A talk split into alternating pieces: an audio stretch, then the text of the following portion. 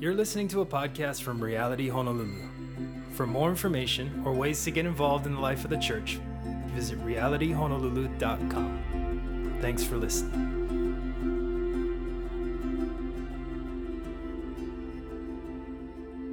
Without further ado, we're going to get into the Word of God and um, go for it today. So, why don't you join with me uh, reading Philippians 1 20 through 26. Philippians 1 20 through 26 is our text today. Uh, as always, if you don't have a Bible when you come to church, there's tables right as you walk in. You can grab one, or obviously, we live in a day where you can just Google the text. But I will be uh, reading out of the New uh, International Version, NIV, for our study today. And uh, the title of today's message is To Live is Christ and Die is Gain. So let's read Philippians 1 20 through 26.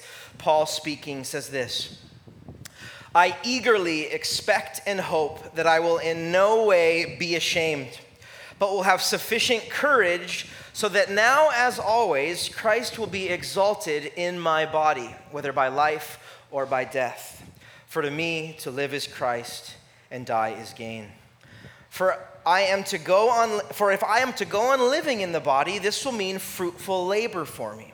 Yet what shall I choose? I do not know. I'm torn between the two. I desire to depart and be with Christ, which is better by far. But it's more necessary for you that I remain in the body. Convinced of this, I know that I will remain and I will continue with all of you for your progress and joy in the faith so that through my being with you again, your boasting in Christ Jesus will abound on account of me. This is the word of the Lord. Let's pray. God, we thank you for what you're doing in our midst. We thank you for the opportunity to gather this morning and to hear from you. And we pray that we would do just that, that through your word, by the power of your spirit, that you would teach us, that you would show us and illuminate what these truths mean and what they mean specifically for us. And God, we want to be challenged today to live in the same way that, that our brother, that our, your servant Paul did. That he was not only said it, but did it. To, to live as Christ, and even death is a gain. And so, God, would you do that deep heart work in us? Would you change us from the inside out? We want you to have your way with us. We, we give you this time. And so, God, speak. Pray this in Jesus' name. Amen. Well, just as a way of recap, we're in the book of Philippians, and what's happening is the Apostle Paul, he's in prison. He's in a Roman prison chained to the Praetorian Guard, the elite Praetorian Guard that would protect Caesar. He is locked to them 24 hours a day, and he's arrested, and he's been arrested for preaching the gospel.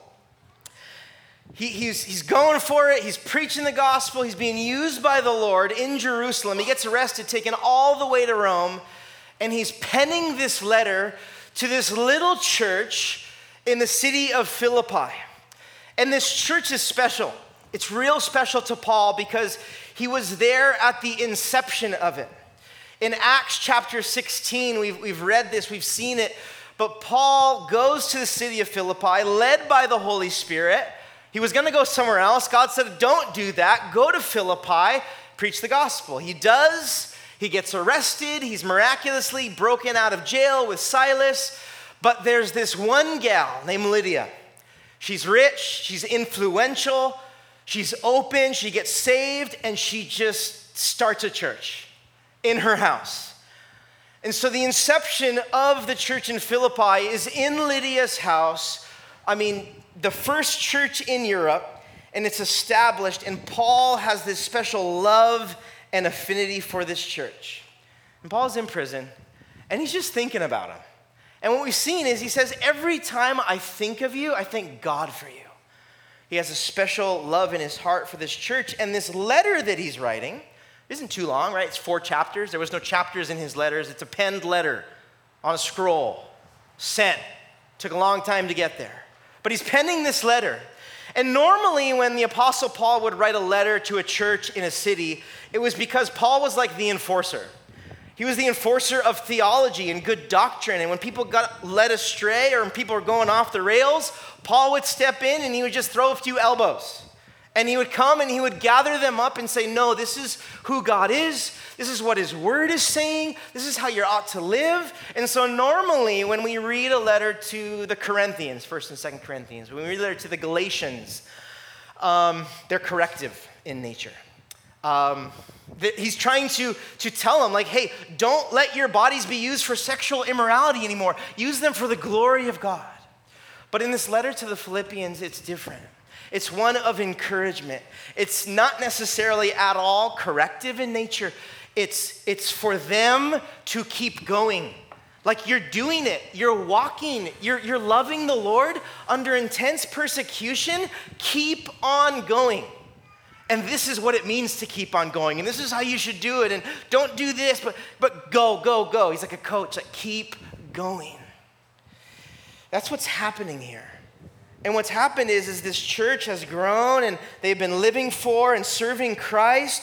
And Paul's saying, hey, use, use, use my life as an example to yours. Like my life and my circumstances, I want you to live in the same way. Like bold and courageous and spirit filled and full of power and full of grace. But what we read today, if you kind of don't know that, if you're just kind of like reading along, or if you're the Philippians, you, you kind of wonder, like when reading this section today, like, has Paul gone mad? Is he crazy? Is he sleep deprived? Like, whoa, Paul, like you just jumped it up a notch. Like, dying is gain and it's better to die than to live. Like, Paul, whoa, dude, I know you're about to die, but we're not. Like, you gone crazy? Have you gone mad? These statements are profound and extremely countercultural. Like, right, for me to live as Christ and to die as gain is against every evolutionary instinct to survive. Survival of the fittest does not match up with that. By nature, as humans, right, our, our point is live longer, don't die, avoid death. Death is bad, right? How do we prolong life? Where's the fountain of youth? Like, that's the thing. This goes against everything. By nature, we want to hold on and last as long as we can. Well, Paul isn't any of those. He's not mad, he's not crazy, and he may be sleep deprived, but he's not off his rocker here. Paul is actually the most sane and sober when it comes to the truth and the reality of the meaning of life and death. He actually has the most clarity of it all, and he's not confused. He's not buying into culture, he's not buying into human nature. He's actually the most sane and sober when it comes to the meaning of life and death. So the first thing we have to ask is like, why is dying a gain? Why is dying a gain? Why would you say that? Why would you say that? It's because Paul has a different set of beliefs and truths that guide his reality. He lives by a different set. He believes a different set of beliefs and truths than the rest of culture. Because, as we do, most of us do, we believe that the best is yet to come. This is temporary, this is momentary. Our life here is a mist or a vapor. We're only passing through. This is only temporarily our home, but there's something better that's coming. See, the farthest thing we should be doing is actually living solely or ultimately for the here and now. That's, that's the last thing we should be doing. It's not that things in this life aren't important or we don't have to deal with, but the last thing, the farthest thing we should be doing is living here and now solely and ultimately for this life. Like YOLO. I get that. I get what you're saying. But actually, you don't only live once. This is just temporary, but our true home, our citizenship is in heaven. Paul's going to get to that. I don't want to go too far into that. It's also in the book of Philippians. But when Paul thinks of death, when he thinks, wow, okay, so when I die, I get to be with God in heaven. For him, he's like, that's a dream. That's the ultimate, that's the goal, that's the prize, that's the whole point. So for Paul, when he says death is a gain, it's because his eyes are set on the prize. It's Jesus Christ. It's what awaits us. This is what awaits us. What's next? What's after death is better than what's here and now. And this wasn't just some like nice, warm, fuzzy thought that he has or that we have. This is a truth and a hope that was foundational to the way he lived in the here and now.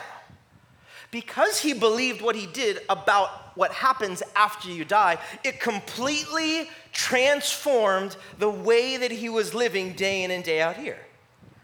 The same should be true of us. We have this hope. We have the hope of heaven. We have the security of what happens. We may even be feeling like I'm not super fearful of death because I know what's coming. But instead of that just being a hope that lives on a shelf like a, dust, a dusty book, it's supposed to be lived out, and we are supposed to be changed here and now because of that. And Paul, he's a great example to us because he was willing to take risks for Jesus and to give up everything without the fear even of death. And he did that. He, he, took risks for Jesus. He said yes to Jesus. He was willing to do whatever for Jesus. He gave up everything because he was not fearful of death. Paul is the way he is because we have a better example, a more ultimate example, the perfect example. That's Jesus Christ. See, what Paul believed in is wrapped up in the gospel. Jesus, dying on the cross and then raising from the dead three days later, conquered death. And that Easter Sunday put an end to the fear of death and its consequences because every Christ follower shares in that. Shares in the death and shares in the resurrection of Jesus Christ. And so we do not have to fear death because Christ conquered death.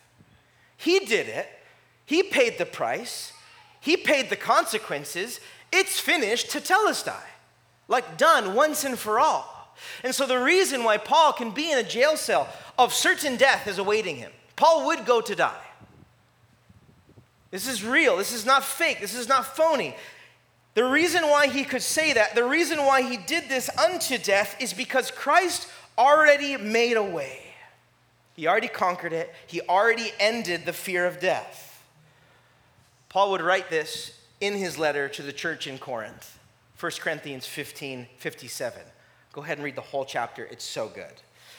But this is what he says He says, O death, where is your victory? O death, where's your sting? For sin is the sting that results in death, and the law gives sin its power. But thank God, he gives us victory over sin and death through our Lord Jesus Christ. Paul is mocking death here. Death, you think you're all tough, you think it's scary, you think it's painful, you think it's hurtful, it's the end of all things? No, it's just the beginning. Death, where is your victory? Oh, death, where is your sting? Rhetorical questions to you. There is no sting, there is no victory in death. For many of us, death, much of humanity, Death may be one of our greatest fears. Maybe it's a centipede bite, maybe. Maybe you're like, I'm, I'm good. I'll give, I can't, like in the night or something. Like, I'd rather die. but for many of us, our greatest fear is death. Because deep down, this is what we believe, even though we just read that. Deep down, we think that death is an end or it's a loss. Because a lot of times it feels like that, obviously. It's painful. But when we think of our own death, we think, oh, well, my life is over. All is lost. That was it. And so, what that does in us is we become fearful of it. We become fearful of an end, of a change, of a stopping. And we all of a sudden think, well, it, it is. It's a loss. It's, but how wrong we are. It is the greatest gain It's the greatest gain. Uh, you guys know him, just, just passed away, Billy Graham, this year. Famous evangelist. I mean, you know the story. He famously said this before he was dead, obviously.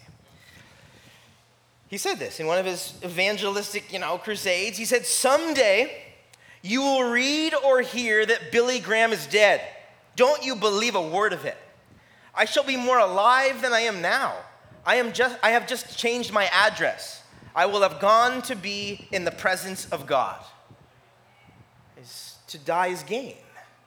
I get to be with God. Paul also wrote the second letter to the Corinthians, 2 Corinthians 5, 6 through 9, adding to this theological truth. He said, Therefore, be always of good courage and knowing that while we are at home in the body, we're absent from the Lord, for we walk by faith and not by sight. We are of good courage, I say, and prefer rather to be absent from the body to be at home with the Lord. Therefore, we also have as our ambition, whether at home or absent, to be pleasing to Him. This is where we get the truth and the saying to be absent from the body is to be present with God.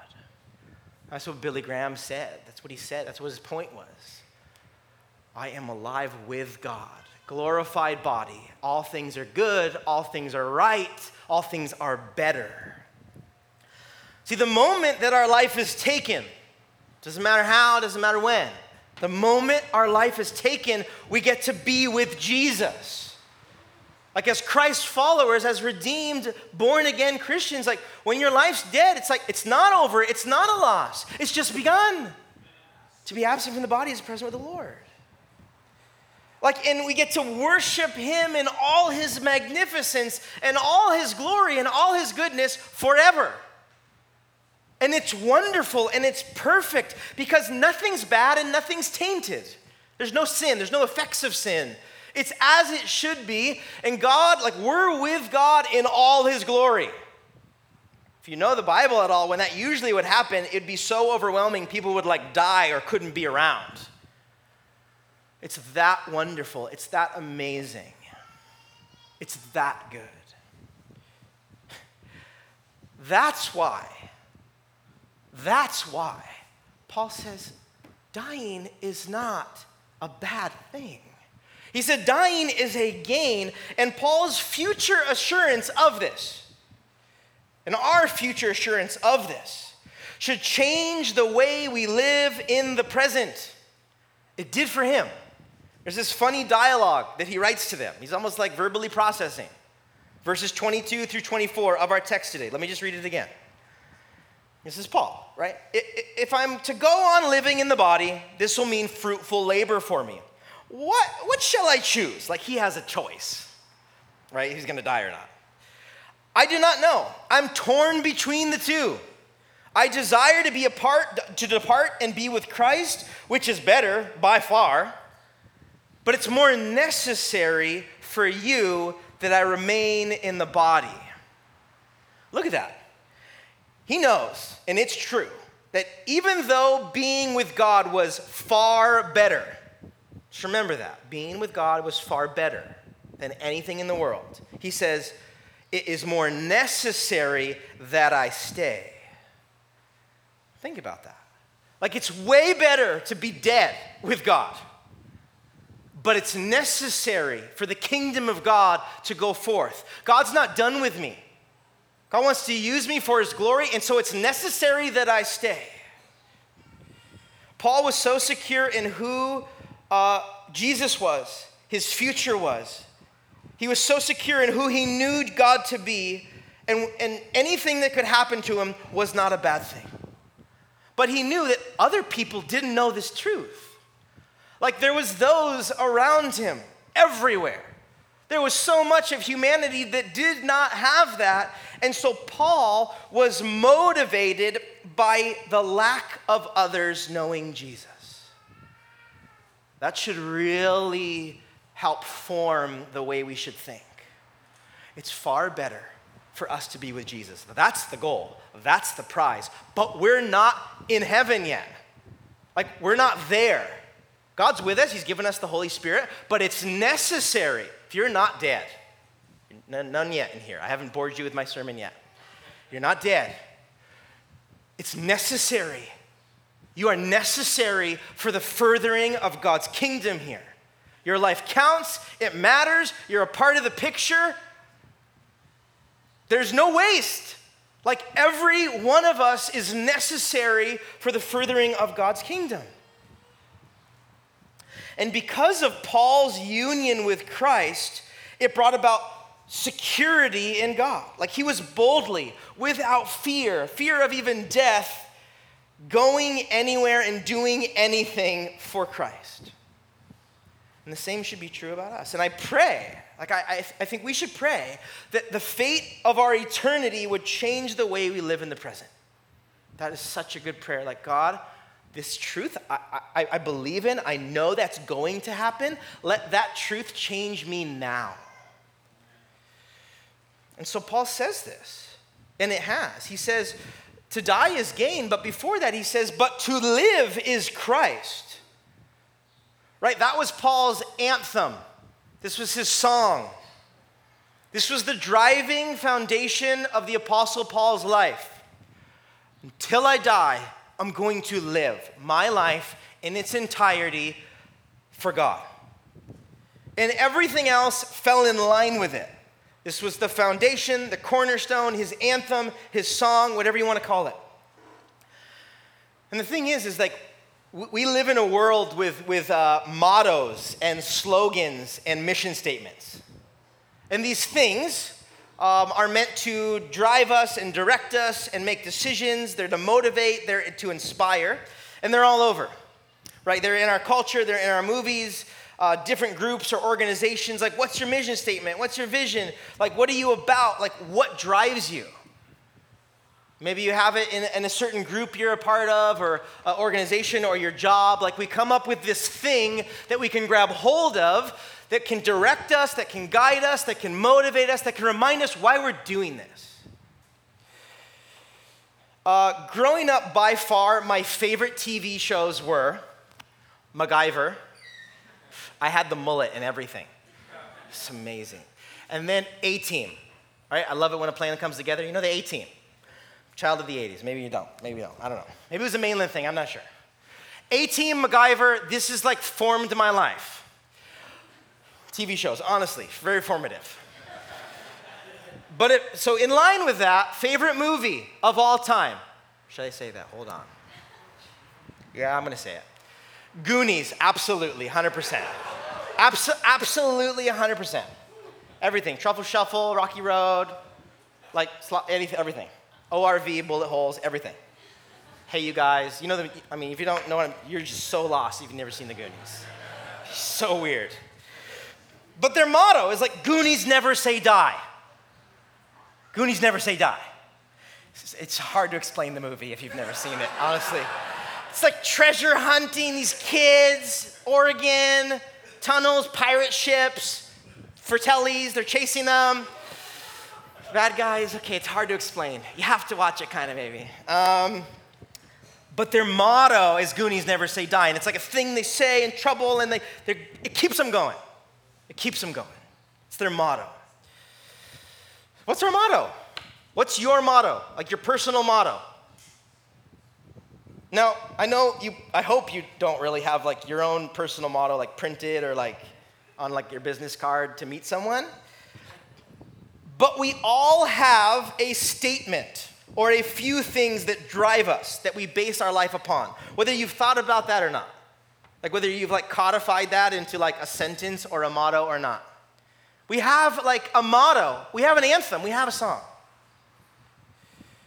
So Paul's motto was to live as Christ. Could that be said of you or I? Like, is that our motto? Is that what is the foundational motivate, excuse me, motivating phrase that drives us and guides us? That's the question. And this is the time where that's a real question for all of us to like think about. And like if you're taking notes, write down. Like that's a big point we want to sit on and be like, okay, what is that? What is the thing that drives my life? We need to figure that out. Because is your motto, like Paul, to live as Christ, or is it maybe to live to have lots of money? And everything in your life, kind of, you don't want to say it because you're a Christian too, but everything drives being successful. Is it to live as family? Not that the family's bad, but is that everything all the time, without fail, the most important thing over everything else? To live as family. Or is it like to live to have fun? It's all I want to do in life is have fun. I'm just going to like, money is a way to fun. I don't want to have too much drama because I just want to have fun. To live is fun. Or is it to live to make everybody like me? Like, I just want to have a good reputation. I don't want to make anybody sad. I just want to be a people pleaser. I don't want to, I'm not the, like, I don't want to, like, no ripples, don't rock the boat. All those phrases are like, please, I just want to live life so that everyone likes me. Or, you know, fill in the blank. To live is. For me, for a long time, it was to live is travel. Like, honestly, I got the travel bug so early. I'm just talking about like overseas, like you go see a new culture in a new country. And the world we live in, it's so easy to do that now. So all I would do was just like make money just to travel. And then I'd be like leaving on a trip before I'm even gone. Where are we going next? Where's next?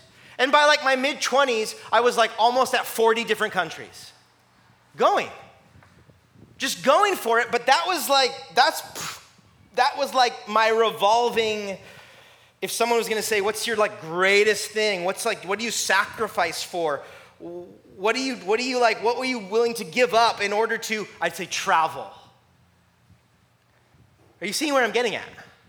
Like, it's not that all those things that I just said are inherently bad, like to want to be successful or to like love your family well or, you know, to like want to be mindful or buy a house. Like those things inherently are not bad.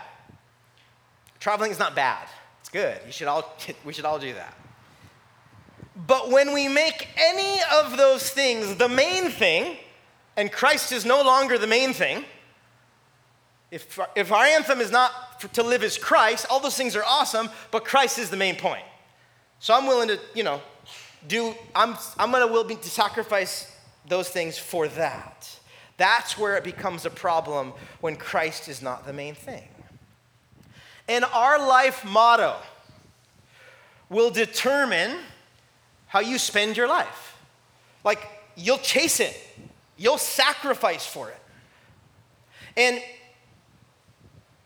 the way you live your life, or excuse me, your motto will determine the way you spend your time, your talent, and your treasure.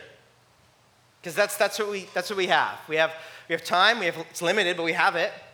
God has provided and He's given us all uh, treasure, like finances and stuff and resources. And also, He's made you who you are. You have skills and giftings and talents. You will use your time, talent, and treasure to pursue your life motto, whatever it is at all costs. And, you, and we're, humans are pretty crazy. Like, we're pretty, like, we're pretty, um, ruthless and we're pretty determined when we have something we want, we will make time, we will spend our money, and we will use everything we can to get it. Doesn't matter if you're like more extroverted or more like, you know, A type or alpha or whatever it is. Like when, when we make something the foundational base of our life, everything will revolve around it.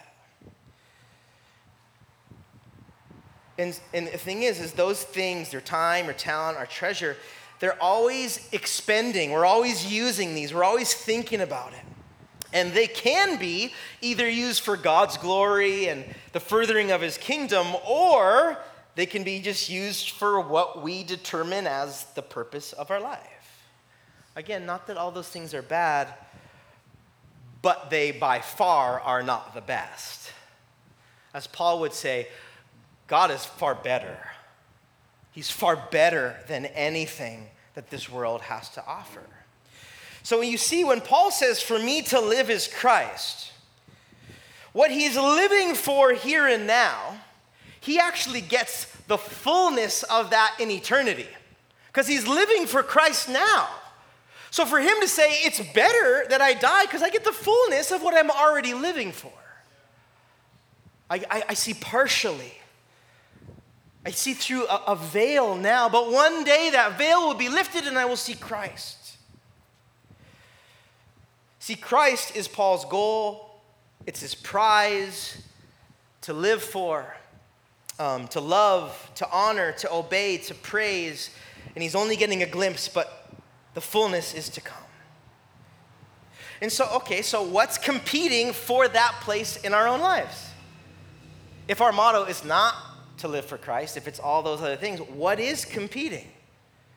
What is competing with Christ? Is it something else instead? If there's one phrase that uh, would have been written on Paul's tombstone, like his epitaph, would have been for me to live as Christ and die as gain. That was his life's story. That was it. Like, what do you say about Paul the Apostle? It's like, he's crazy. He was crazy because he, he, he lived for Jesus and he was not fearful under the point of death. This would be his epitaph. So, what, what could be said of our lives? I know that's like, can seem like a morbid, but it's not. It's, it's, it's real. It's, it's in light of eternity, in light of our life now. When I was teaching this years ago in um, like a junior high, high school setting, the question that I remember posing was Are you going to live for like 80 years or eternity? Like, what are you going to live for? Because, I mean, I think the average is actually way lower now. It's like 72 or whatever. That's like the, the average lifespan. Here, here and now. But we don't think in those terms. We shouldn't. So it's, a vapor, it's a mist, but what are we living for? What are we, what are we living for? What is our life to be founded upon? What's our motto? And I'm kind of going to slightly kind of turn the corner for our wrap up if you're getting squirmy. But this is all good, but we have to ask the question like how could Paul do this? Like what what was it? Like I want to do that. How could Paul live like this? And obviously how how can we? Well, if you know anything, Christ was so formed in Paul. There was such a deep union between Paul and Christ that even losing his life would be better because he wanted Christ so badly. And the thing is, is like there was something so like rooted in Paul. There was so there was there was a belief that was at the core of his being that he fundamentally believed in, and he was constantly pursuing this idea. He was asking the Holy Spirit for help. He was constantly checking, like, am I living out of this place? And there's two verses that I think sums up this deep union and this deep truth that Paul based his life upon, and it's Galatians 2:20. It says, I've been crucified with Christ, Paul speaking. And it's no longer I who live, but Christ who lives in me. And the life which I now live in the flesh, I live by the faith in the Son of God who loved me and gave himself up for me. And I think another verse in his letter to the church in Colossae complements that. Colossians 3 1 through, 1 through 3 says, If then we've been raised with Christ, Seek the things that are above where Christ is, seated at the right hand of God. Set your mind on the things that are above, not on things that are on earth, for you have died and your life is hidden with Christ in God. I'm being honest here in that if there's one thing that I feel like I say to myself uh, a lot, is actually a combination of these two verses, and it helps me to steer correctly. It's, I, I know my life is no longer my own and it's hidden with Christ. And man, preaching that to myself helps so much. My life's no longer my own. I'm not God, He is. I'm not in charge, He is. I'm not supposed to lead, I'm supposed to be led. Like I'm the creation, He's the creator. I need to know my place. Like my life is no longer my own, it's hidden with Christ. And I think, again, that is a prayer that we need to pray that we would continue to be sanctified and, and allow stuff to be burned away so that we can get to this place where we can say, For me to live is Christ and die is gain. And Paul's goal in all this, like his goal in all this, is found in verse 21. Very first word we, uh, it's, or is it 20? Whatever, let me see. Hold on. it's verse 20. It says, he says this, the first verse that we're studying today. I eagerly expect and hope deliverance. Nope. I eagerly expect and hope that I will in no way be ashamed, but will have sufficient courage so that now, as always, listen to this Christ will be exalted in my body, whether by life or by death. The exaltation of Christ in his life was the goal. What does that mean? Right? Like, it means that God gets the glory, He gets the praise. He's the thing that we give most attention to. If you exalt something, you elevate it, you put it at a place that's above everything else. And Paul said the purpose of our lives is to be the exaltation of Christ. That doesn't mean that all those things don't matter, it's just that Christ is far better than those things. And everything else looks through that lens our time, our talent, and our treasure, how we make decisions, how we treat people. The question we have to ask is Christ exalted in this? Is he getting the glory or am I? And if there's a charge that I will end with, I said that like three times now. But if I will end with one thing, I want to charge us to be a people who live for Christ, who is far better, but do what is necessary here and now to reach other for his glory. Right? He's better, but it's necessary that we live for Christ here and now until we see him in glory. Amen? Amen. Let's pray. God, thank you. Thank you that we can stand here on the truth and the security that we have in Christ, that for us to die is gain. It is far better. It will be far better to be with you for all of eternity, free of disease, free of pain, free of tears, free of junk, that we get to be with our God and worship Him how it was meant to be from the beginning. That is far better. But Lord, we're not there yet. And so, in this tension, in the here and now, in our daily life, we ask that we would exalt you, that our motto would be, for me to live is Christ, or our family's motto, or what we value most as a couple, or what we want to do with our money and our time and our giftings God, would you make us a people that not only say, not only want that, and not only say it, not only mean it, but do it? Would you infuse this? Would you make this the foundational anthem of our lives? For us to live as Christ and to die as gain. And whether by death or by life, may Christ be exalted.